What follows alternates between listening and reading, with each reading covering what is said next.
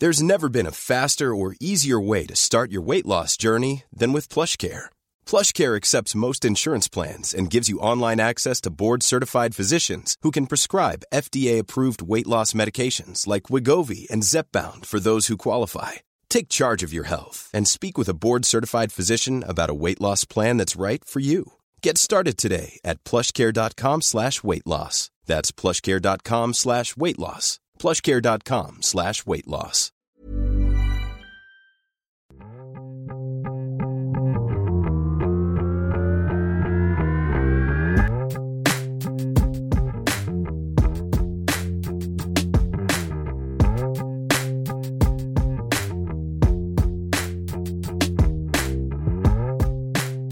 Hey there, welcome to Tita Talks where we talk about K-drama and Pinoy teleserye.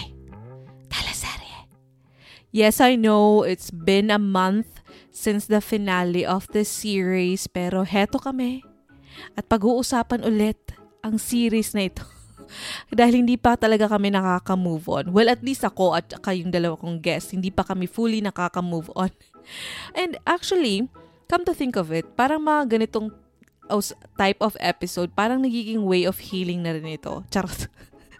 Well, healing in the sense na feeling ko kapag pinag-uusapan na namin yung series na kakatatapos lang na talaga namang minahal namin, sinubaybayan, at talagang naging laman ng aming mga social media accounts, feeling ko parang a way na rin to na makaka-move on na kami fully. Parang ganun.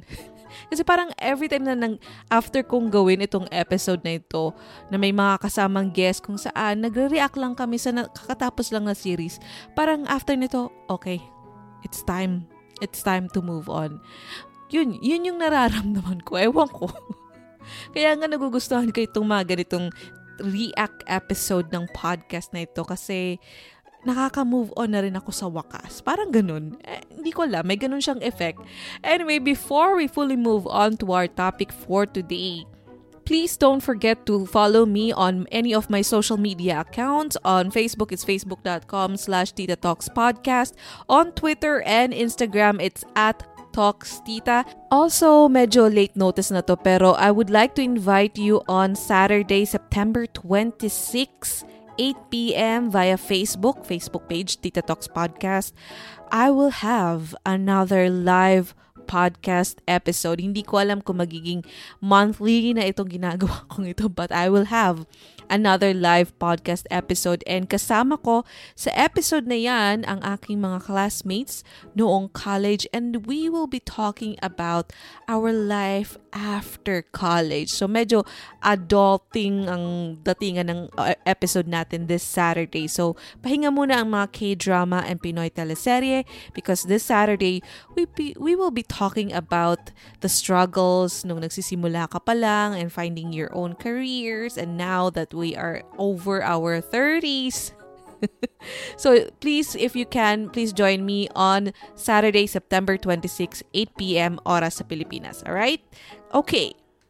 In today's episode, again, I have two guests with me joining me for a react episode on the series It's Okay to Not Be Okay na ang finale was August 9, I think. Yeah. So it's been more than a month but still hindi pa rin kami nakaka-move on. And if ikaw ay kasama sa mga taong nag, hindi kayang maghintay ng next week for the next episode at pinanood mo recently lang, welcome to our React episode where we fully Well, we, we just talk about the series na katatapos lang na minahal namin.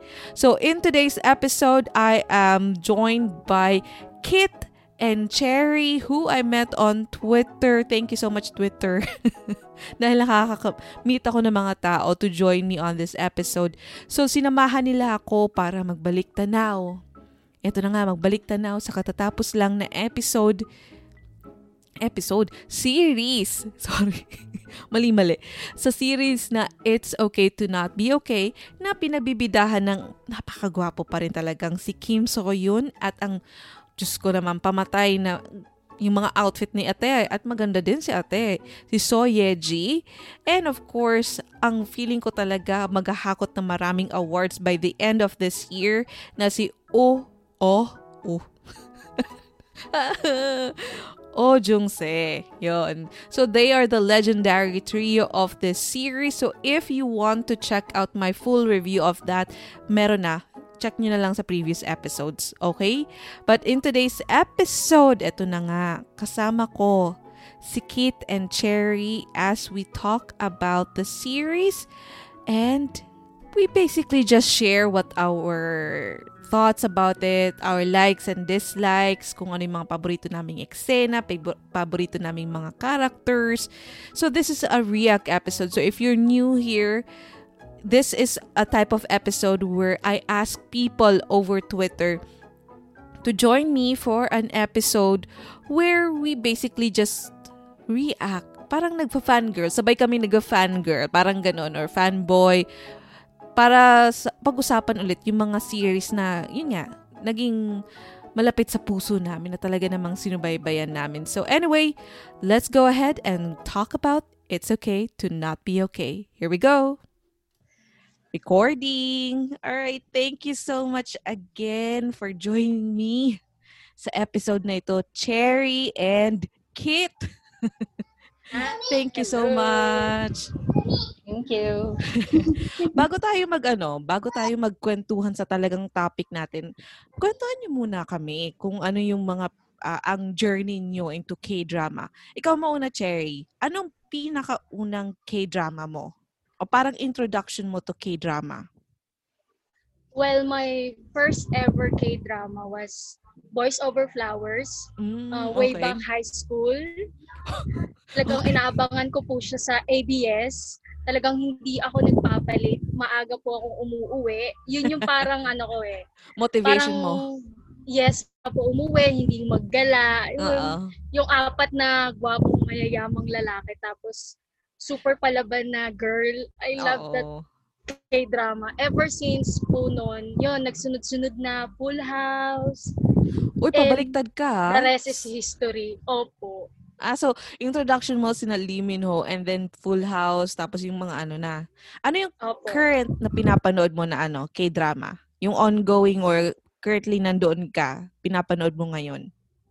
Sa ngayon po, wala pa akong napupusuan sa mga ah. lumalabas na drama. Ang latest ko po, ito nga po, yung It's Okay Not To Be Okay. I see. Eh, ikaw naman, Kit, ano ang introduction mo to K-drama? Ano nag-introduce uh, sa'yo? Um, parang ang mga earliest remembered ko na mga Asian dramas talaga is mga Taiwanese pa. Mm, oo. Parang totoo. mga time pa ni na mga It Started With a Kiss, Ay, They Kiss Again. Oo, oo, yun, mga favorite ko yun. Nung, eh, pero alam ko, mga high school pa lang ako nun or mga elementary days nung meron pang mga QTV sa ano, other channel ng GMA. Ah, QTV ng GMA. Oo. Yes. Oo, oh my God. I feel so old. Uy, pero ano pa ako, wala pa akong 30 ah. ano, tapos yung mga, dati sa sa 5, sa Channel 5, magaganda. Oh, ABC 5. Yung mm-hmm. mga Taiwan din nila, mga, mm-hmm. yung mga early, Garden. Hindi pa, yung mga earliest memories ko pa, mga love at yung mga lavender, mga ganun. Oh, pero alam ko yun. GMA, pero GMA yan, di ba? Tama ba? Pero alam ko elementary. Opo, GMA. Pa, uh, pero alam ko elementary pa ako noon eh. Tapos nung nagka-drama na talaga, ma, yung mga sinubaybayan ko na talaga na love na love ko talaga. Princess ano pinakauna mong K-drama? Hmm, yun yung sinubaybayan ko talagang una, Princess Ours. Ah, Okay. Mm, at saka favorite, all-time favorite ko yun, Princess Mm-mm. Ours. Actually, talagang ang ganda. Hanggang ngayon, minsan na pinapanood ko pa yung binabalikan ko yung mga eksena Oo, kasi talagang ano, 'di ba? Pag Oo. yung uh, anong Korean niya Goong ba 'yon? Oo, Princess Goong. Ours talaga nakakakilig din, no? Oo, ang lakas maka feel good lang. Oo. Eh, di ba? Dati ano lang tayo, pakilig-kilig lang. Ano yung current mo? Ano naman yung current Kaya, na pinapanood mo na K-drama? Ah, ngayon, nag, ano, ano, yung na-message ko din sa'yo, di ba? Ano, nag, count your lucky stars. Ah, tapos, Jarian. Ano, oh my gosh! Tapos, um, Was It Love. Ano yun? Yung kay so Was It Love, ni Song Ji Ah, oo, oo, oo, oo. Hindi ko pa yung napapanood. Uh, tapos, hospital playlist, yung pinapanood ko na. Na-intriga ako sa'yo eh. oh my gosh. Anong episode ka na? Two pa lang. Kakatapos ah. ko pa lang ng one. Ikaw ba, Cherry, napanood mo yon yung hospital hospital playlist? Lakat hindi ng accent ko. Hospital. napanood mo na? Ay, mm, okay, pa. ilista, ilista niyo na yan. Pero, ang pinaka-last... ano ko. Yes. Ang pinaka-last yung napanood pareho is It's Okay to Not Be Okay, right? Yes. Ah, okay, so yan na. Sino ba yan? natapos at nasubaybayan natin yung lahat. Ano ba, um, pinanood nyo while airing or ano, after na nung natapos na yung buong series sa kanyo pinanood? Ikaw muna, Kit. Uh, sinasabayan ko. oh my God, while airing. ka rin. Kasi nababandwagon. bandwagon wow. mode. Kasi ano eh, ang hirap na iwasan siya kasi mm. kung gusto mo maghintay, ang daming spoilers ang ka man oh, tumingin. Eh, sa Facebook, sa Instagram, sa Twitter, saan ka tumingin maraming spoiler. Ikaw ba, Cherry? Sinubaybayan mo or after na? Sino, sinubaybayan ko po. Kasi ayoko Pareho. nahuhuli ng mga balita. Ay, bandwagon. Pareho tayo. Pero totoo naman, kasi di ba pag, pin, pag talagang pinag-uusapan ng lahat, na-curious ka din eh. Hindi yes. mo mapigilang hindi tum- mapanood. O, oh, so ito na nga, pag-usapan na natin ito. Promise, 40 minutes lang to. Charot. eh, na naman ako sa ka-etchos kung 40 minutes. Anyway, Okay, so pag-usapan natin yung initial impressions nyo sa series. So, initial impressions yung parang after na, di ba siguro napapanood nyo rin naman yung mga articles. Kasi ito ay pagbabalik ni Opa Kim So Yun, di ba? So, yes. siguro, ayaw ko kung kayo din ba, inabangan nyo din. Pero ako talaga, inabangan ko tong pagbabalik niya. First ever series niya after ng military, di ba? So, anong initial impressions nyo nung sinabi na yung kwento or while watching yung mga first few episodes? Ikaw muna, Cherry. Um, for me po, yung pinaka first impression ko, mysterious. Mm, okay. And refreshing siya sa akin kasi parang, wow, napaka-gothic. Tapos mm. something na may pagka-dark yung story. And hindi po kasi ako familiar dun sa antisocial personality disorder. Parang, ah, may ganun palang disorder. Mm. Tapos, yun po, parang, oh, for sure, mahuhook ako sa ano na na series. And yun nga po, comeback ano siya, kay drama ni Kim So Yun. So I love him so much. so talagang Ram, wow, ramdam, ko siya. Ramdam ko yung I love him so much ha. so yun yung mga naging initial impressions mo. Ikaw naman, Kit. Ano yung mga initial thoughts na dumadaan sa isip mo habang pinapanood mo yung series? Sa akin nung una, aka, um, nasa isip ko, mga medyo dark na siya. Yung parang hindi mo makikitaan ng lightness all throughout. Mm. Kasi parang sa intro pa lang, yung may animation, parang ang dating agad sa'yo, dark na, tapos nakakatakot, ganun. So, pero nung habang nag, uh, ano, nagpa-progress yung story, then nakikita ko na yung mga magiging issues ng mga ibang cast. Parang na, ano, na-curious na ako na sabi, oh, magandang subaybayan to kasi parang iaabangan mo kung paano masasolve yung yung mga ano nga nila, yung mga past nila, mm-hmm. yung uh, uh, um, pinagdadaanan nila, kung paano nila malalampasan. So, parang in a way, ano, dun, dun ako na-hook sa ano magiging uh, current na takbo ng mga stories nila pareho. Mm-hmm. So pareho tayong tatlo nag-agree na ito actually talaga, medyo talaga siya, ano eh, hindi siya light. Hindi siya light series. Pero hindi naman siya yung heavy drama na sinasabi. Pero lahat talaga siya parang gothic, mysterious, dark, parang ganun. Meron ka bang naging um, struggle sa panonood ng series, Kit? Hmm, Nag- nag-struggle ka ba na intindihin like yung concept ng antisocial, yung medyo pagiging heavy niya compared oh, sa mga Mm. Oh, inisip ko din kung ano yung disorder na yun. Tapos, syempre, nag-google ako. Tapos, yun, nakita ko yung mga symptoms nga. Sabi ko, oh, oo, oh, yun nga yung pinakita talaga dun sa story. Mm-mm. Na yung nandun sa nag-google ko na uh, symptoms ng uh, antisocial dis- disorder is uh, ganun, yung parang ano, ngayon lang din ako na-inform na may ganun nga palang disorder. Mm-hmm. So, parang mas lumawak pa yung parang pagkakain, pagkaintindi ko sa mga... Tsaka yung sa iba din na nandun sa okay sa psychiatric. Parang dun din, Napawa- Meron doon na Mm-mm. isang story na yung kagaya nung nasa, ano, di ba, yung multiple personality, yung ganon. Yes. Yung sa Hikil Me Hilmi, ganon. So, Mm-mm. parang doon, ano, na na ano din ako, na-refresh din ako ulit sa story ng Hilmi Hilmi. Kasi meron doon na same, ano, same Oo. disorder na meron. So, yun. So, wala ka masyado naging ano. Although, talagang refreshing talaga din sa atin, no? Yung mga ganitong Uh-oh. topic. Ikaw ba, Cherry, meron ka naging struggle habang pinapanood siya? Kasi nga, hindi siya ganun ka-light.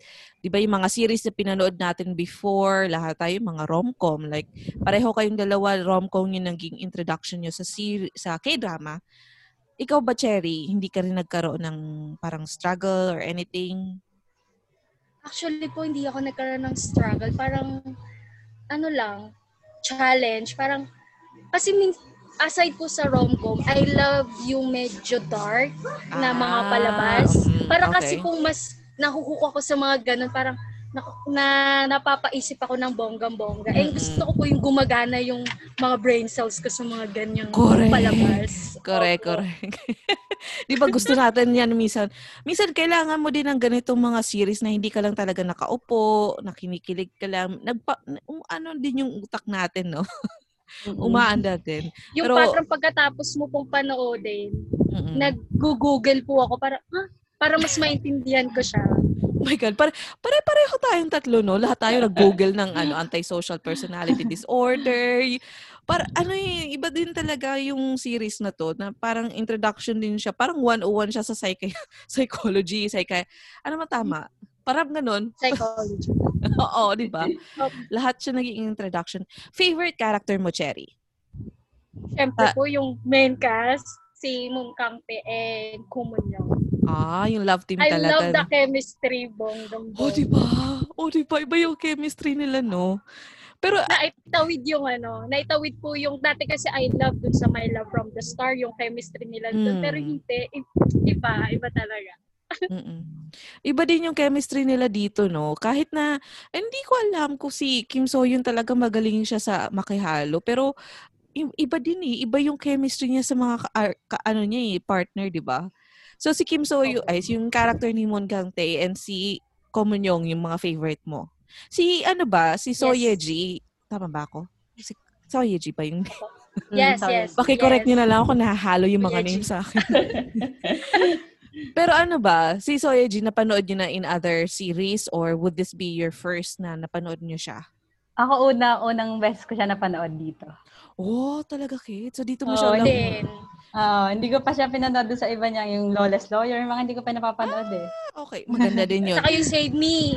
Oo, oh, hindi ko Ay, pa rin napapanood. Hindi ko yun napanood. Ah, ang Save Me kasi, ang heavy. Heavy oh, no, eh. Parang may something, may religion, ano yun eh, something. Oo, mapang ano yun. Correct, correct. Siguro yun yung mga, yes, tar- correct, tama ka doon. Yun yung series na medyo ma-provoke, talaga mapangahas sa mga topic niya.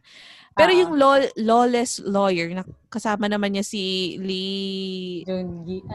Oo, Lee Jonggi. Lee Jong something. Opo. Yes, yes, yes, yes. yung nasa ano ngayon, Flower of Evil. Yes, yes, correct. Oh my God, pinapanood ko din yun ngayon. Anyway. Hindi ko pa pinapanood. maganda, maganda siya. Anyway, yung ano, yung lawless lawyer, maganda din siya doon. Kick-ass din siya doon eh. So, dito pala first nyo. Ikaw naman, Kit, an, sino yung favorite character mo?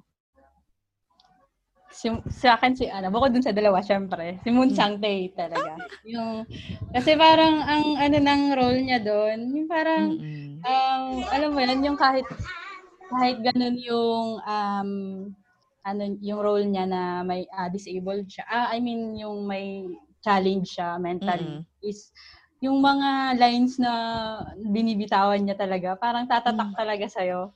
Mm-hmm. Tapos, the way na bitawan niya yon is parang um, yung sa mga anong uh, time, yung mga time na parang need mo talaga Mm-mm. yung words niya, tapos dun niya bibitawan yung Nap- lines. Napaka-innocent ta- ng words niya, no? Pero pag mm-hmm. nag, ano, talagang perfect timing yung parang kailangan na kailangan ni, ni ano yung mga words of wisdom.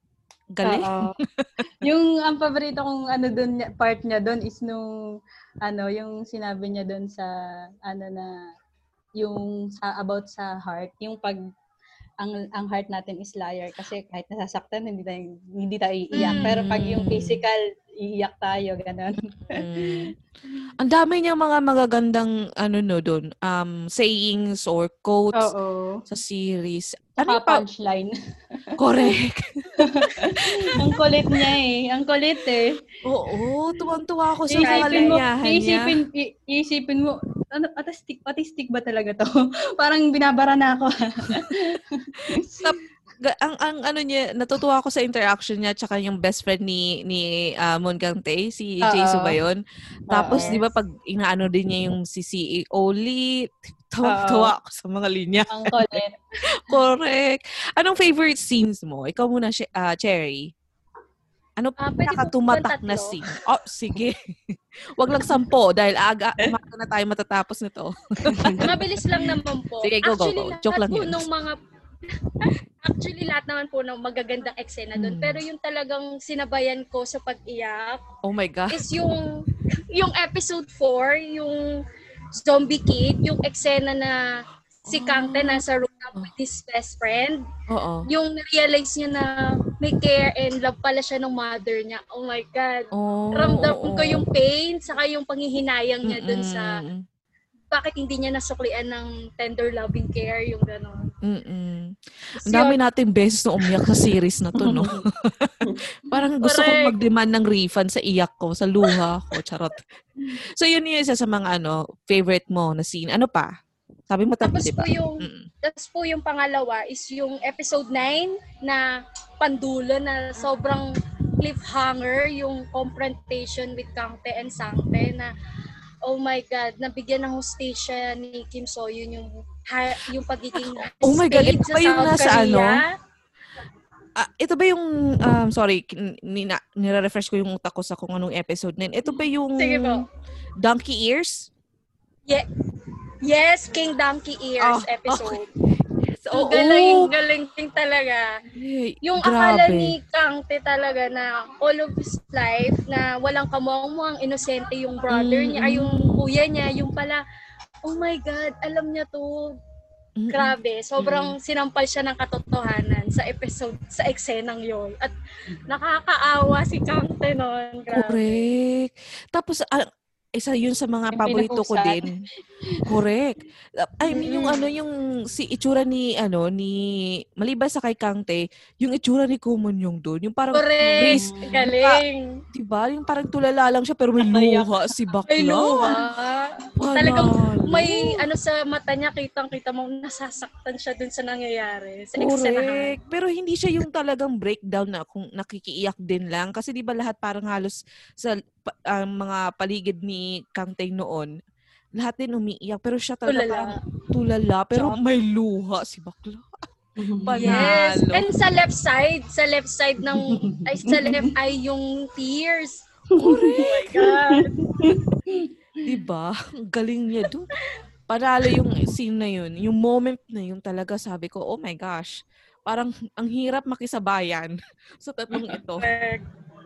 Eh, ano yung Tas pinaka? yung pinaka, yung pinaka favorite ko po talaga is yung sa episode 11, The Ugly Ducky, yung yung sa hmm. Twitter, ang sabi is the biggest scam in all K-dramas. Yung mag-uusap lang daw sila. Ngayon pala, oh my God, birthday gift. I love it. Sobra. Oo. Yung mga let's talk, let's sana talk. all. Oh. Yes. Sabi ko nga, di ba? sana all. Correct. Sabi ko, di ba, parang ano, kung, kung yan yung scam, talagang uulit-ulitin ko yung scam na yan. ah, addict sa scam. In-screen, in-screenshot ko para sa birthday ko, i-ano ko. Greeting sa akin. Oo, di ba? Please. Bongga. Let's talk din. Please, memang let's talk. Ikaw naman, Kit, ano yung mga favorite scenes mo sa ano? Ang top ang top one ko talaga doon yung hmm. palitan nila ng I love you yung sarang eh. Gamo din sa sarang eh. Panalo yung eksena ulit ulit no? ulit ulit talaga ako doon eh tapos i-share ko pa sa Facebook ko yung ginawang fan made na pinagtabi yung ano nila. Yes I love that. Ang kulit nakakatuwa talaga yon gigil na gigil siya dun eh. pero siya, na pagkakasulat. Mm-mm. Hmm, pero ang marupok sa dalawa, si ano talaga, si Komonyong talaga. Kasi lumingon siya. Nung, nung si Kang Tay na yun, ganun, lumingon siya. Ibig sabihin siya marupok sa dalawa talaga. Oo. siya naman talaga eh. Siya, siya talaga yung pinaka nag-ano sa, in, na in love, kumbaga. Pero I think uh, by the end, halos pantay na rin ang pagmamahal nila sa, sa isa, di ba? Pero panalo yung mga eksena, no? Oo. Tapos isa pa doon, mm. gusto ko din, yung pinapakain siya ni ano ni oh. Sangte nung naiyak oh siya. Oh my god. Oh, iyak na iyak ako doon. sabi niya, sabi niya, yun eh.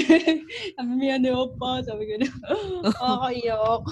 ako din eh. Nung pinapanood ko yung timing na timing, may kinakain din akong chips. Tapos parang feeling ko din ako dito. Umiiyak din ako. Sinusubuan. Oo, oh, Diyos ko, nakakaiyak talaga yung scene na yun. Galing, nakakadala. Pero napaka napaka, napakagandang pagkakasulat no nung series mm. na parang may mga eksenang gano'n na yung nangyari noon ginawa sa dulo, yung parang eksena na nagsisigawan sila ng I love you, nagkapalit sila ng role, mm. 'di ba? Yung mga ganun hindi ba kayo nag-struggle sa ano sa character ni Kumunyong kasi 'di ba sa start ng series talaga siya yung very go-getter. Siya yung talagang habol ng habol kahit na sina, ilang beses na ipinagtulakan ni ni Mungang Tay na lumayo ka or ayaw ko sa iyo. 'Di ba? So, hindi ka ba nag-struggle doon? Ikaw muna ano, Kit nung una, parang inisip ko, ano, ano ba talagang gustong mangyari itong babaeng to? Minsan, para siyang ano eh, parang, ano siya, ano to, mataray pero gusto niya, mm-hmm. makuha niya yung gusto niya. Makuha niya gusto niya. Personality niya, gano'n, na parang ang gaspang. gano'n. Oo, di ba? Ang gaspang ng, uh, tama ka doon, ang gaspang ng ano niya, ng character, personality niya uh, sa series na to. Pero gusto niya, makukuha niya yung gusto niya, di ba? hindi ka ba nag-struggle doon? Na, di ba hindi siya yung typical na ano natin eh. Hindi siya yung typical na bidang babae na tatahimik, tahimik, mabait, ganon, di ba? Ang, ang cute. Ang cute. Nakitan lang ako sa ano niya. Nakita ka sa kanya. Ikaw, Cherry, nakitan ka din ba kay ano, kay Kumunyong? Hindi lang po nakita nagandahan kasi gustong gusto ko yung ganong character. Yung kasi ah, millennials my god mm. panibagong ano naman tayo ibang ano naman ta, uh, ibang atake naman sa mga girl lead or sa mga yes. babaeng bida. Tapos dito wow siya yung naghahabol sa sa lalaki tapos sungit. Ay grabe sobrang ang ganda nung nung character niya. Correct. At ang ganda at ang ganda din ng mga outfit ni ate mo. Panalo. Sana so, walang bewang. Correct. naalala niyo yung, naalala niyo yung damit niya na naka-pink? Yung parang two-piece yes. ata. Yun yung parang top and crop top and then high-waisted na ano na na skirt. Panalo yes. yung baywang ni ate. Diyos ko, Lord, hita ko lang yun. uh, anyway, speaking of, Correct. Speaking of being millennial, isa sa mga naging struggle ng series nito at at the very start actually, I think, was the R18 lines and mm-hmm. scenes. which actually, kung iisipin mo, sa kung bagets-bagets ka, which kayo pareho kayong bagets, talagang uh, okay lang siya, di ba, sa atin? Okay lang. Nakikiatin mm-hmm. ako. Charot. Uh. Pero yun yung medyo naging issue niya nung at the start, marami daw talagang nag-complain na medyo mapangahas yung mga eksena, yung scenes. Tapos yung bidang babae pa yung mahilig namang habol or mag-provoke, parang ganon. Mm-hmm. Ano ba, Cherry, hindi naging issue sa'yo yung mga R18 scenes? Ah, hindi naman po. Masyadong liberated. hindi pa ah, siya okay ano? naman po siya kasi kasi parang open na po tayo sa ganun. Parang hinahanda na tayo ng ng Korean drama na this is reality talaga. At nangyayari talaga siya sa reality. Sinasabi ito in reality. So, why not i-try natin on screen? Parang I think ganun yung Mm-mm. kanilang gustong i-message. Mm-mm. So, okay naman po. Hindi naman siya ganun ka-explicit di tulad sa mga oh. American series na sobrang Ay, explicit. Exactly, exactly. siguro, siguro sa ating mga foreign um, international fans, medyo mababa pa nga to kasi nanonood tayo mm. ng mga mm. Hollywood. Siguro sa Korean nga medyo talaga mataas na, tumataas na yung kilay ng mga conservative titas of mm. Korea. Ikaw mm. bakit? Hindi ka din medyo na, nag-struggle doon sa pagiging medyo provoking na mga scenes? Saka hindi din. Konti lang, bilang na bilang nga eh. Kasi oh, ano, diba? ano to, Ulang. parang it adds, it adds humor kasi doon sa ano, yes. para sa akin. Kasi part din yun ng, ano niya eh, ng character niya. Correct, ni Kumunyo. yung Mm-mm. yung bunganga niya, yung wala siyang holds barred sa mga ganun. Panalo yung scene sa hotel or motel, no? Diyos ko, tsaka yung, tsaka yung sa ano, anong gusto mong kainin? oh my God, knowing ba ako noon. Kasi sa ano pala, kasi sabi ko, nung pinapanood ko siya sa Netflix, sabi ko, bakit may R18 sa bibig ni ano ni Kumun? Yung inarinig ko naman sinabi niyang ikaw. Uh-oh. Yung pala sa Korea, blinip out nila yung part na yun. Sabi ko, oh my uh. God, conservative. Akala mo, mas conservative pa sila sa atin. Kaya Opinion niyo naman sa story. Ay, sa imi sa story. Sa, mamaya yung story. Yung OST muna tayo. Kasi, isa sa mga naging, sa, na-mention ko, ewan ko kung na, narinig niyo na yung podcast episode ko. Sorry. Um, yung isa sa mga na-mention ko is yung OST.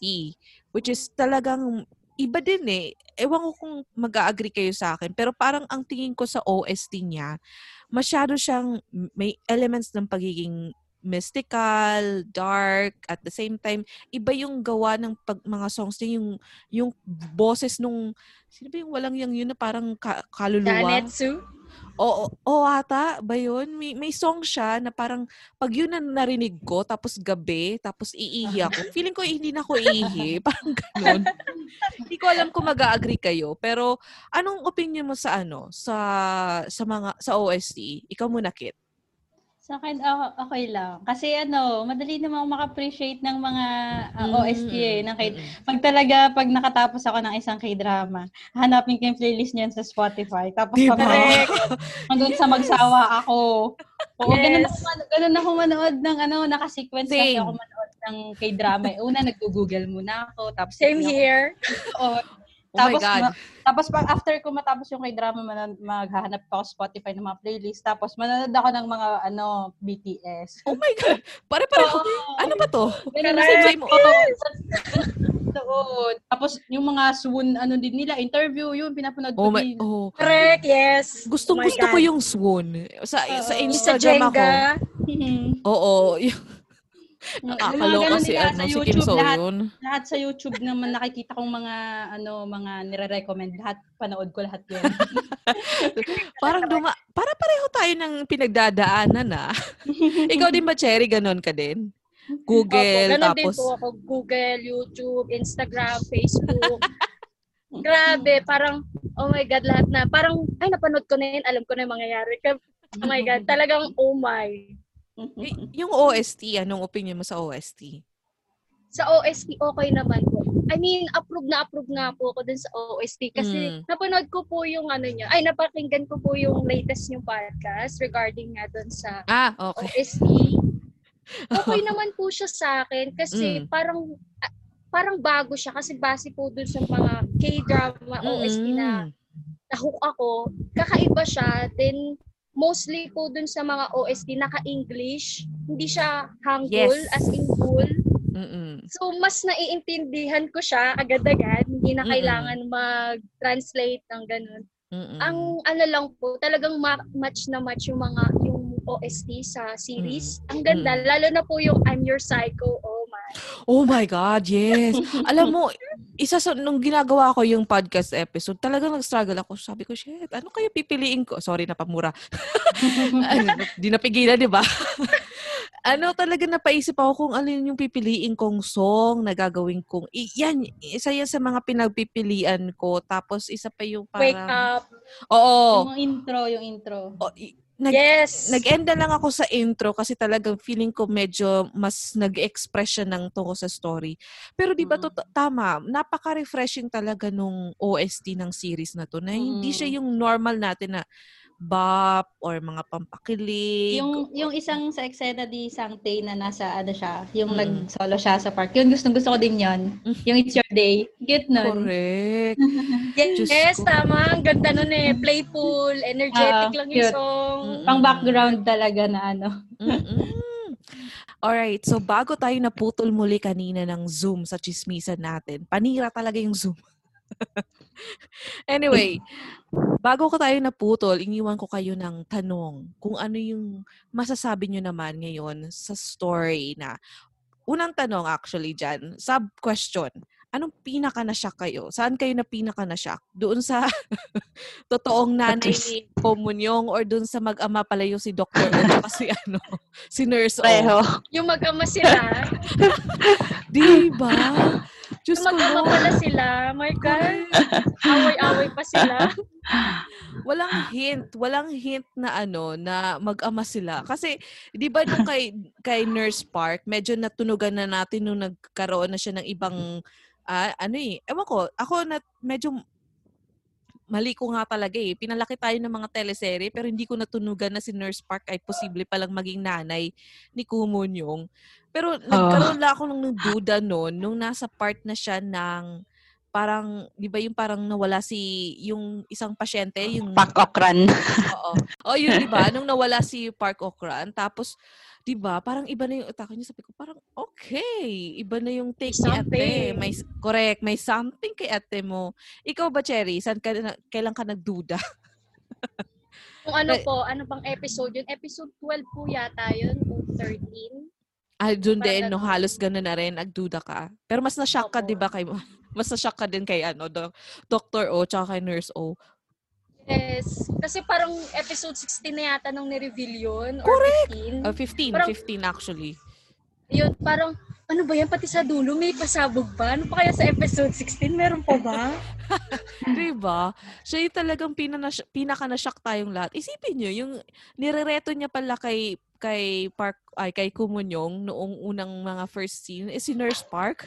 Yung sinasabi niya 'di ba kay ewan ko kung naalala niyo yung scene na yun, yung tinatanong niya si uh, si Mon Kang Tae kung okay lang bang ereto si Park Munyo. mm. Si uh, si Mon anak niya. Nahilo na ako. Si, si Kumunyong. si, si Kumunyong doon kay uh, Nurse O, 'di ba? Parang ikaw ba ano, Kit? Kailan ka nagduda? Kay ano, nurse uh, Ay, nung ano lang din, nung nung sa ni-reveal na na ano, na, na yung nanay? Yung sa may painting ng butterfly. Ah, ay, yes, Kasi doon na lang din eh. Pero yung kay na yun nga yung sa mag-ama, yun nga wala talagang clue. P- pinaka na shock tayong lahat dun sa dalawang yun. Parang na-overshadow nga nun yung, pro, yung revelation kay Nurse Park. Parang, okay, alam na namin Correct. si Nurse Park yung nanay, okay, gets na namin. Pero yung si Nurse O tsaka si Doctor O, magtaama. Kaloka. So anyway, yun na nga. Pag-usapan na natin yung story. As, uh, ano, as a whole, yung story ba was something for you easy na naintindihan mo? Did you struggle? Or talagang minahal mo siya from the very start? Ikaw muna, Cherry. From the very start, I love Iris. Kasi mm. parang this series gives a lot of information regarding mental disorder. Kasi yes. sa ibang K-drama, nakafocus sila sa isang disorder or sa isang mental disorder. Dito, yes, madami correct. silang tinalakay at nagbibigay yun ng awareness and eye-opener din siya sa mga millennial. Kasi di ba madaming mga mental disorder na na hindi na pag-usapan, nahihiya because of the, you know, yes, the discrimination correct. na pwede nilang matanggap sa iba't mm. ibang tao. So, this series gives a lot of ano windows and doors para mm. wag lang tayong basta magtago or i-keep kasi mas lalo lalo siyang ano mo yun hindi siya ma hindi siya magagamot or something like that so Correct. masaya kasi K-drama was really ano, starting opening this kind of type of uh, topic which is Correct. good and refreshing talaga siya Yes. Lalo na sa atin, like for us Filipinos, I, I don't know if you would agree with me, pero sa ating Pilipino, sa ang usapang mental health is still uh, tabu kumbaga na hindi siya yung yes. parang yung mga magulang natin kapag may sinasabi natin may anxiety or whatever tayo, usually ang mga matatanda ang sinasabi lang is nasa utak mo lang yan, talagang tatagan mo mm. lang or whatever. So, it's a blessing din na this kind of series is pumatok talaga sa sa Pilipinas. Talagang mas maraming nanonood sa sa series ng ganito and yun nga blessing din talaga na yung topic niya is something na dapat na rin napapanahon ng pag-usapan. Ikaw din bakit? Do you have the same idea? Oo, oh, oh, sa akin, ano din, yun din. Isa yun, isa yun sa nagpaganda ng story. And, mm-hmm. pero, ang ano ko talaga, ang na-appreciate ko talaga dito is yung pag-incorporate ng mga fairy tales, yung mga oh, kwento yes, na pambata. Sa, I mean, yung pagkaka-connect nila ng mga stories na yon dun mm-hmm. sa mismong isang episode. Parang galing paano nila na ano yung ganun na ilapat nila yung Oo, yung fairy tale dun sa isang episode. Tapos kada episode, ah, kada episode ibang ibang fairy tale. Mm-hmm. Tapos maano ka, matutuwa ka na, oo oh, oh, nga, parang magkakaroon ka ng ibang perspective dun sa mismong akala mo pang children's ano lang fairy tale lang pero True. as an adult makaka-relate ka ng bonggang-bongga na uh, ito pala yung meaning ito na yung meaning ngayon sa akin itong story na to hindi na yung yes uh, mababaw na pangbata mm. lang na Mm-mm. na ano ka parang sobrang lumawak pa yung pagkakaintindi mo dun sa mismong maigsing fairy tale lang noon sa'yo. Parang ganon. Totoo, diba? tama. Parang, mas basta, sobrang nakaka yun. Sobrang yun yung nagpaganda talaga sa kanya. Kaya, every Story. episode is may aabangan ka. Correct. Na, correct. Paano nila nagawang uh, ganun na i ilagay yung, yun nga, yung story sa isang episode. So, oh, diba? Ang ganda. Ah, ang ganda ng pagkakagawa niya kasi 'di ba sa una sa isipin mo for example ako sa experience ko nung pinapanood ko yung series yung 'di ba yung parang opening ng isang episode is like uh, ang story na ito ay parang ta- magiging related sa Beauty and the Beast tapos talaga napaisip mm-hmm. ako na parang paano maging Beauty and the Beast? Eh, parehong mm. guwapo at maganda yung dalawang bida mo. Di ba? Yun yung iniisip ko na Beauty and the Beast. Pero sa dulo pala, it's not like the Beauty and the Beast na love team or na, whatever. mo. Correct. It's more of the, ano, yung pagiging, um, yung, ano yun, yung topic, naging topic doon, di ba? Yung, yung parang pagiging... word Oo. Tapos yung, uh, sorry, nakakalimutan ko yung word. Yung parang hostage at the same, hindi naman siya hostage, pero parang ganon yung situation ni mm. yung noon at the same time. Basta ang ganda, ang ganda ng pagkakatama. Yun, di ba? At yung animation, di ba? Correct. Isa Bago-bago. Galing. Yes. Diyos ko, Lord, minahal ko talaga yung animation. Oo. Well, si Netflix. Thank you, Netflix. sa budget. Pero di ba ang ganda kasi, lalo na nung nagsisimula. Tapos, di ba yung mga stories ng kada episode was usually yung mga stories na ginawa ni Kumunyong. Which, by the way, I don't know kung napan- narinig nyo na yung balita, i-release ng writer. Yes! Yung ano, into, mahal. Ang mahal. Lord. Ayan na naman tayo sa shipping fee. Diyos ko. Pero 'di ba, it's akala ko talaga parang si ano na siya, yung um, story na siya na existing. Yung pala talaga create pa lang siya para sa series. Yes, Sleeping. ang galing ng writer. Gusto Oo, ko yung, yung Zombie Kid. Gusto ko ku- makuha yung Oo, Zombie Kid. Ang ganda ng kwento na yun, no? Tapos yung The Dog, ano pa yun? Yung may aso? Ah, uh, The Smiling Dog. Cheerful Dog. dog. Cheerful Ang dami ko di pindaan. Smiling dog, happy dog. Okay, cheerful dog. 'Di ba? Oh my gosh, ang ganda eh. Ang ganda ng pagkakaano. Tama. Tama ka dun, Kit. Ang ganda ng pagkaka latag at pagkakakonect ng mga stories. Tapos as an adult, naiintriga ka din sa kung magi anong paano naging mm-hmm. related to sa magiging eksena. Tapos ako ewan ko sa inyo pero ako talaga na-intriga din ako sa kwento nung sa zombie kid. Talagang isinbabay ko ano yung kwento ng zombie Mm-mm, kid? Correct. paano siya naging paano siya naging pambatang libro? Oo. Kaloka, 'di ba? So talagang ang series na to eye opener, talagang in so many ways and beautifully written. Uh, ewan ko, napakaganda ng pagkakasulat niya para sa akin. Pero, is there anything na gusto niyo pa sanang ma-improve or let's say sana kung kayo ang may kalmawa, kayo ang writer ng series na to at may chance kayong baguhin, would you change anything from the story or from the whole K-drama series? Ikaw muna, Kit. Sa akin, ano, wala naman, wala naman akong parang gustong baguhin. Pero gusto ko lang madagdag yung mm. mga love story na gusto ko pang makita sana sa huli. like? Sa kay Kumanyo? Yung kay na, yung kay na CEO. Ay, kay na CEO oo. Lee, tsaka kay Nam Jury. Nabitin ako sa kanila eh. May galit pa rin ako. no. Oo. Tsaka kay best friend. Ay, tsaka correct. Kay best friend. At saka dun sa, kay, sa assistant na mahadera ni ano si uh, Sung Jae. Oo. Diyos ko, tuwang-tuwa ako sa kanya. Ewan ko, yung actress na yun, talagang every role niya, kasi di ba madalas din siya sa mga k-drama uh, series. Tuwang-tuwa uh, ako sa mga role niya. Pambansang best friend. Correct. Sidekick din. oh. At saka pambansang asungot. Ang dami niyang beses na, na napanood ko siyang series na asungot din talaga yung role niya. yung pa, panira lang siya. Uh, ang, ano, oh, ang kulit. So, ikaw, yun yung babaguhin or idadagdag mo. Dadagdagan mo yung nangyari. Oo. Ang, yes, uh, diba? Nakakapitin yung nangyari sa love story ni si Oli tsaka ni Naam Jury. To, ano yun? Naghawakan lang sila ng fi- Di nga kamay eh. Fingers lang. Nagdikit lang. Kakaloka. Ikaw naman, Cherry, would you change anything from the series or idadagdag na sa series if you had a chance? Um, wala po kong tatanggalin kasi parang perfect na siya. Ang kulang na lang siguro, ano po, wedding scene.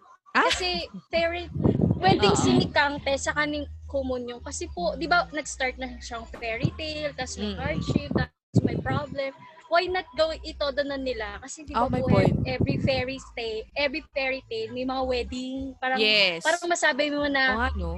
they live happily ever after. Parang ganon. Oo oh, nga. Kilig no. lang. Oo nga, no? Di ba? Parang halos Cinderella, Snow White, Sleeping Beauty. Oo nga, no?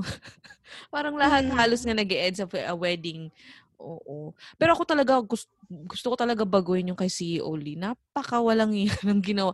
Hindi ko alam. Um, ako din ba? Ako lang ba? Yung medyo na-express ko na kasi yung naging ano ko. Hindi ko hindi ko talaga nagustuhan yung ginawa nila kay CEO Lee. Na 'di ba yung parang mm-hmm. nung una nagsimula siya na medyo yung character niya mukhang pera. 'Di ba? Halos talagang ginagatasan niya lang si Kumon yung tapos biglang sa gitna ng series napanood natin na ah okay, na, ano lang pala siya naglo-look out siya kay Kumon yung kaya pala siya dikit ng dikit kahit pinapalayo na siya. Tapos biglang sa ending, 'di ba yung last episode pinapili siya ni Kumon yung kung alin yung ipiprint ni uh, or pa-publish ni ni si Oli kung yung libro niya or libro ng nanay niya na pinaka-aabangan ng lahat. Tapos 'di ba sabi niya, mm. "Oh, ipiprint ko yung sa'yo kasi ayaw kong iprint yung sa taong nanakit sa'yo." Tapos sa end, parang pinahanap niya lang pala kay Song Jae na parang pinakuha, pinakuha. pa rin niya. Eh, anong opinion mo doon sa sa scene na yun or sa nangyari sa naging takbo ng character ni uh, CEO Lee, Cherry? Siguro po ang inisip lang ng writer yung maging consistent. Parang oh. inupisahan ko na siya na ano, ganito parang ginagatasan. Tapos parang gawin na nating konting slight at the end, parang consistency lang. Parang ah, oo. Oh, tama. So parang ano, ang sinasabi mo is parang may, may personality talaga si si si Oli na may ano pa rin talaga siya. May habol pa rin siya ng pera pero at the same time may mabuti pa rin kalooban. Okay. Ikaw naman, Kit.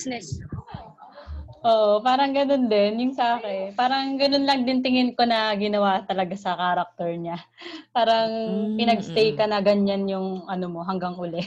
Pero okay naman kasi natuwa naman ako dun sa may isang line ako na yung line eksena niya doon na sinabi niya na ano, pag tumigil si ano, common yung magsulat, parang meaning nun mo ano na din siya, patay, mm-hmm. good as dead na din siya kasi mm-hmm. yun yung parang buhay niya. Eh. Yun yung parang naano ko na all this time pala, oh, all this time din nga naman pala kahit uh, aside from pera ha, nahabol niya is uh, nag-look after talaga siya. Oo, nag-look oh. after. Alam niya talaga yung kumbaga parang inaalam din niya talaga yung pinagdaanan ni ano kaya hindi pala siya umaalis oh. kahit anong mangyari kahit anong sama na ugali ni ano oo is nandun pa rin siya nagstay pa din Ah, okay. Okay, okay. Good pa rin, in a way. Mm. O, tama. O nga, no? Okay. Buti na lang talaga may mga ganitong episode ako kasi na at least na, na-share ko, na, na-open up yung utak ko. O nga, no? Tama naman yung sinabi nyo na baka nga talaga ginanon yung character ni si Oli kasi kahit na sabihin natin na may mabuti talaga siyang intention, o nga, may, may consistency din siya pagiging businessman and uh, oh, Okay. Yes. thank you, thank you so much. Naliliwa, naliwanagan ako na, na ano ako, kumalma ang galit ko kay sa, sa ginawa na kay si Oli. Pero mas gusto ko pa rin talaga yung may balbas siya. Ewan ko. Oo. Oo, oh, magkakaroon daw sila ng bago. Magkakaroon daw sila Oo ng nga, bago, may bago diba? na siyang move, ano, series. Kim ano Go Yun ang partner. Kim Go Yun magiging partner. Nino? Mm-mm. Ni si O Kasama si siya, nakalimutan ko yun, title. Si Oli. Teka lang. Nagbasa Oo, na sila ng script sila. eh. Oo. Yes, nagbasa na sila ng script. Teka, teka, teka, teka, teka. Kim Go yun? Kim Go yun? Oo. Yes. Oh. OMG. Wait lang. Series or dra- ano, movie? Series ata. Oo. Yes. Oh my God! Hindi ko alam. Oo, oh, naiiwan ka na, tita. Nakakaloka. Ang dami ko kasing pinapanood na kay drama. Hindi na ako nakaka... Kaya nga sa Twitter... social media. oo, pag, pag, pag, nag, pag, ewan ko kung napansin niyo sa Twitter ko, pag nag-Twitter ako, sunod-sunod yung chat ko, yung, yung post ko, kasi yun lang yung time na nag-Twitter ako. Tapos, nanonood din naman ulit ako ng series. Oh my God, na-miss ko yun. So, kailan to? Nakichika. Ewan ko lang. Wala pa siyang official pa lang. na start eh, ng shooting. Mm-hmm. Pero nag-ano na sila, script, uh, script reading. May, ano, anong, may, ano na, may title na or may, may premise na? kung ano yung magiging takbo ng series or kung ano yung kwento ng parang, series? Parang wala pa. Oh my God. Wala pa po. Wala pang trailer. Introduce pa lang. I-google ko yan. After na tong usapan natin, i-google ko agad. oh my gosh, hindi ko alam. Alam mo, oh, super, nakaabang na. May, inaabangan ko talaga yung mga susunod niya kasi talagang pogi ni kuya na may balbas. Nung medyo wala siyang balbas, parang, eh, sakto lang. Pero nung may balbas, ang hot ni kuya. Charot. Nag-fangirl na. Anyway, balik. Balik tayo sa usapan. so, nung pinapanood niyo yung series, ano yung biggest takeaway or biggest lesson or pinaka talagang tumatak na na impart sa inyo ng series na to? Uh, ikaw muna, Kit. Ano, sa akin yung ano talaga, sa huli, yung ending na, mm. yung uh, wala nag-own sa atin, yung sarili natin, kundi sarili natin. Yung parang, di ba, nung mm-hmm. naghiwalay na sila magkapatid, mm-hmm. sabi niya, sabi ni Sangte, mm-hmm. ano, uh, uh, Kang Tae belongs to Kang Tae, sabi niya gano'n. Oh. So parang yun, parang doon na, ah, oh, sobrang nakaka-touch yung part na yun. Mm-hmm. Pero, pero in a way, uh, kahit na yun yung uh, lesson na, ano, na tayo yung mag-own sa sarili natin, parang i- kailangan pa rin natin ng ibang tao para mm. parang mag ano, sa atin. Yung, yung kagaya nun, si ano, si si Kang Teng, nahanap niya si Common yung parang siya yung naging nag ano sa kanya para i mag-open yung sarili na yung silang dalawa silang mm-hmm. dalawa yung naging counterpart ng isa't isa na mm-hmm. nahanap nila nga yung courage na na ma find yung happiness nila. Mm-hmm. So, yun. Yun yung naging ano ko doon talaga. Na yung pinakang lesson na nakuha ko is um, yung tayo yung owners ng sarili natin. Pero Mm-mm. at times, kailangan din natin ng ibang tao para Oo. maging ano whole tayo. Oo. Panalo yung ano, Kante belongs to ma- Kante. Di ba? Pa- panalo Oo. talaga yung linyahan na yun. Umiyak ako nung ano. feel na feel ko, te. Anyway, ikaw naman, Cherry, ano yung pinaka-tumatak sa'yo? Sa, from, or pinaka-takeaway mo sa series na to? Um, pinaka ano po, kumbaga lesson na ano sa akin, reality is not fancy as what fairy tales tales mm-hmm. as. Parang ganon. Tsaka, un, lagi mo pong priority yung sarili mo. Love yourself. Kumbaga, mm-hmm. 60% sa'yo yon and then 40% to others. Parang, mm-hmm. laging priority yung mm-hmm. sarili. Kasi kapag Oo. yung sarili mo mismo yung dinown mo, yung sarili mo yung binaba, yung tawag dito, yung mababa lang yung porsyento, parang walang mangyayari sa'yo. Yung, yung stay ka sa dark place, which Mm-mm. is not good. Tapos po ano, yung pinaka talagang tumatak, nagbigay sa akin ng nag-strike na lesson is mm. yung be true to yourself. Mm. Masakit Mm-mm. man yun o ikakawala ng ng something sa'yo. Mm-mm. Ano lang, tawag dito, tanggapin mo kasi hindi naman lahat ng bagay sa mundo puro masaya. May mga, uh, aminin na natin, may mga negative and masasamang bagay na darating. Para, mag, para na tayo, patatagin Mm-mm. at mas palakasin tayo sa hamon ng buhay. Ganun. Oo. Ang pan ano okay to not be okay. Correct. Talagang tama siya sa title niya na it's okay to not be okay. To not be okay. Saka isa pa, saka isa pa doon gusto ko, yung a kiss is always better than a fight. yes, correct. oh my God, Sante. Sante, Diyos ko, Lord panalo yung mga ano na yun. Yes. Tinyahan. Panalo yung, talaga, ang dami mong lessons. Iniisip ko nga, sabi ko, ano kaya din yung pinaka-takeaway ko sa series na to? Kasi talagang ang dami ng mga pointers mm. na tinuro sa'yo. Yung, ay nako, mahal na mahal ko yung Sobra. ah, ay nako. Memorable kay drama in 2020. Oo. yung, lalo na yung trio nila, yung samahan nilang tatlo, pinaka mm. talagang natuwa ako nung parang yung sa dulo, yung sa episode 16, tapos nag-flashback ng mga si yung parang episode na, na magkakasama silang tatlo na naglalakad, mm. na yung parang yung may payong oh, and sa ang cute uh, na. Yun na diba? Panalo yung mga series. Anyway. so, uh, alam mo pa, alam pa yung mga paborito kong cast doon? Mm. Yung usa. Oo, tama yung usa. Paningit eh. Panira yung ano. Na talaga. Bida-bida talaga. yung usa. Tapos, ay, Diyos ko Lord. Yan yung mga pani... Sa ba yun o aso? Tapos to, di ba yung isa pa sa doon sa kasama sa video na napanood ko din ng parang um, parang nag-switch role sila. Yung parang nung nagalit si si Kumonyong tsaka si Mongante doon sa usa kasi sinira uh, yung moment na magkikis na sana. Oh my gosh. Yes. Ay, First kiss dapat yan eh. Oh, so, how are you moving on? How are ako nakaka-move on? Hindi pa. Di ba? Alam mo, itong, itong mga ganitong react na episode, ito yung way ko para mag-move on. Tapos pagkatapos ito, manonood ulit ako. Tapos makikinig ulit ako sa mga songs. Ay, nako. Anyway, thank you so much. Ayoko nang iubusin ng oras niyo for the day dahil baka Naub- ito talaga yung promise kung hindi ko natutupad. 30 to 1 hour. Pero more than 1 hour na naman tayo nag-uusap. I'm so sorry. But anyway, thank you so much. Thank you so much for joining me in this Ulitin natin. yes. yes. If there's Ulit. abang-abang tayo ng mga episode ng mga K-drama. Anyway, kung halimbawa meron kayong gustong um, K-drama series na gusto nyo mag-react, feel free to DM me. Alam niyo yan. Kayang-kaya niyo mag-DM sa akin. DM niyo lang ako. Na, nanonood. Nag-check pa naman ako ng Twitter kahit na super subaybay ngayon ako sa iba't ibang K-drama. lunod na lunod ako sa K-drama ngayon. Nakakaloka. mo, healer. Ay, oo nga. Ay, pinapanood ko yung Backstreet. Uh, rookie. Backstreet Rookie. Hindi ko pa pinapanood. Oo. Ito na nga, na, uh, Backstreet Rookie. Itin daw eh. oh, talaga? Oh my God, ayoko. Nakita ko sa mga spoiler. Ay, ayoko nga manood ng mga spoilers na yun. Kaya, kaya nga pinanood ko na tong Backstreet Rookie kasi ang dami mga spoilers. So sabi ko, bago pa ako makapanood ng something na mag-trigger. Pogi ata dyan, ang pogi ata dyan ni Kim Min Q. Ay, talaga? Yung may dimple, si Kim Min Q. Andi, wait lang, hindi pa ako nandun sa part na yun. Ay, hindi nandun pa. siya? Hindi, nandun siya? Oo, nandun siya.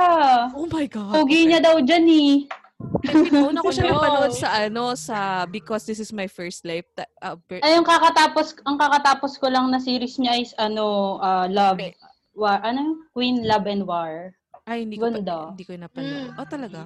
Pogi oh my gosh, ang dami ko. Ang dami ko talaga pinapa. Flower of Evil. Tapos manonood pa ako ng Forest, so, Secret to, ano? Forest, yung sa Strangers. Ay, Diyos ko, Lord. anyway, dami nakapila. Oo nga. Dami nakapila. lunod na lunod. Pero anyway, if you have anything na gusto nyong series na gusto nyo magka-react, uh, si episode, sabihan nyo lang ako. Hanapan natin yan ng oras. But thank you so much, Cherry and Kit. Anything thank to promote? anything you. to promote na gawa nyo, account nyo? Cherry, may ano ka, podcast? Uh, yes po. Uh, follow Cherry underscore POV podcast. Mm-hmm. Okay. Available on Spotify? Yes. Okay. Thank you so Meron much. akong ano, Ikaw, YouTube Kit. channel. Ooh, okay. Yung OT, OT sessions. Follow nyo po. Ano spelling? Sorry. O, OT, tapos sessions. Ah, ano siya okay. eh, yung mga kumakanta kami after office hours. Wow, maganda. may, oh, may kasama ako doon. May kasama ako doon office mate. Okay. May kasama ako doon office mate. Pero ano lang, parang libangan lang namin yan. Hindi naman siya seryosohan talaga. I-send mo sa akin yung link baka para ma- Okay. diretso ko na rin sama sa description. Eh, Okay? Yeah, uh, ikaw na din, Okay. Cherry. Para, in- ay, hindi, actually, mabilis ko lang mahanap yun. So, pero yung sa, spa- ano, sa YouTube mo, uh, Kit, OT, tapos OT uh, space sessions. sessions. okay. Tama ba? Okay. Opo. Okay, alright. Thank you. Thank, you Thank so you. much, Kit, Cherry. Thank you. Nag-enjoy Thank you ako. po. Thank you. Sa Super susunod. kami, super. Bye. Kamsahamnida. Bye-bye. Bye. Bye. Thank you again so much kay Kit and kay Cherry for joining me in this episode. I will include sa description nitong episode yung kanilang um yung podcast ni Cherry and yung YouTube channel naman ni Kit. I-include ko yung link para mabilis nyo mahanap, okay? And if you also want to join me for a podcast episode, either a react episode or kung may gusto ka lang ichika sa akin na K-drama or Pinoy teleserye, please don't hesitate to contact me on any of my social media accounts. Um, halimutan ko. kung, mali, kung matatandaan ko, okay, uh, wait. uh, sa Facebook, it's facebook.com slash Tita Talks Podcast.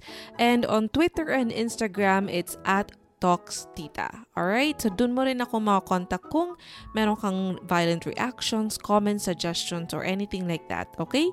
Alright, so, yeah, that's it. Good night, kids. I love you, Bruno Mars.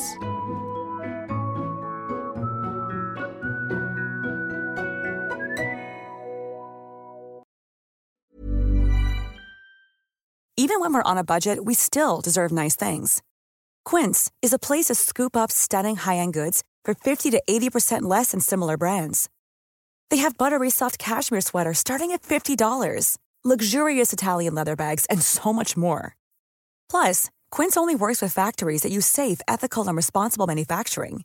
Get the high-end goods you'll love without the high price tag with Quince. Go to quince.com slash style for free shipping and 365-day returns.